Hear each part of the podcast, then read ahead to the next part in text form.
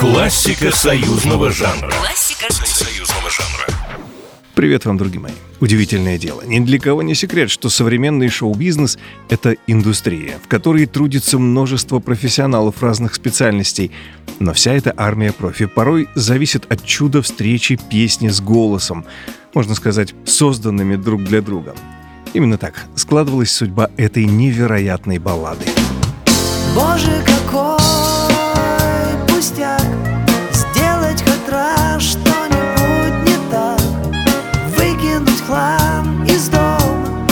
Старых позвать друзей Однако начинать сей рассказ надо не с человека, голос которого принес популярность песни, а с автора.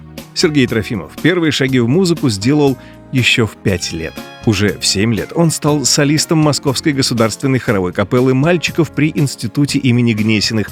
Однако уже в подростковом возрасте тлетворное влияние западного рока не обошло стороной нашего героя. И хоть он честно пытался учиться и в Московском государственном институте культуры, и в Московской государственной консерватории на кафедре теории композиции, но, покинув Альма-Матер, попал в группу «Кант», убедив худсовет Тульской филармонии, куда попала его группа в том, что исполняемые ими песни групп ACDC, Kiss, Rolling Stones — это песни протеста английских и австралийских докеров, Сергею Трофимову все-таки пришлось выполнить требования худсовета и написать в концертную программу песню на русском языке. На свет появилась песня «Путник», так началась и его авторская карьера. А уже спустя год с небольшим, примерно в 1989-м, Сергей Трофимов, вдохновившись историей друга, написал песню «Боже, какой пустяк». Хотя должен заметить, что именно в этот период Сергей Трофимов принял крещение и стал певчим в хоре одной из церквей. Но по официальной легенде герой его песни – друг.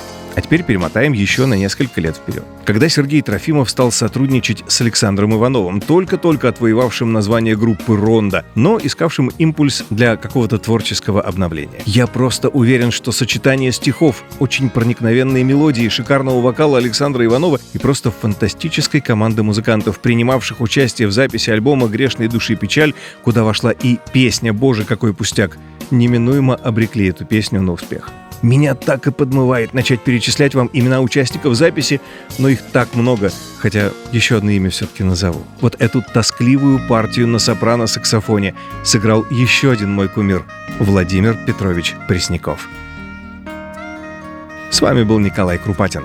Добрых вам мыслей. До скорого. Программа произведена по заказу телерадиовещательной организации Союзного государства. Классика союзного жанра. Союзного жанра. Программа произведена по заказу телерадиовещательной организации Союзного государства.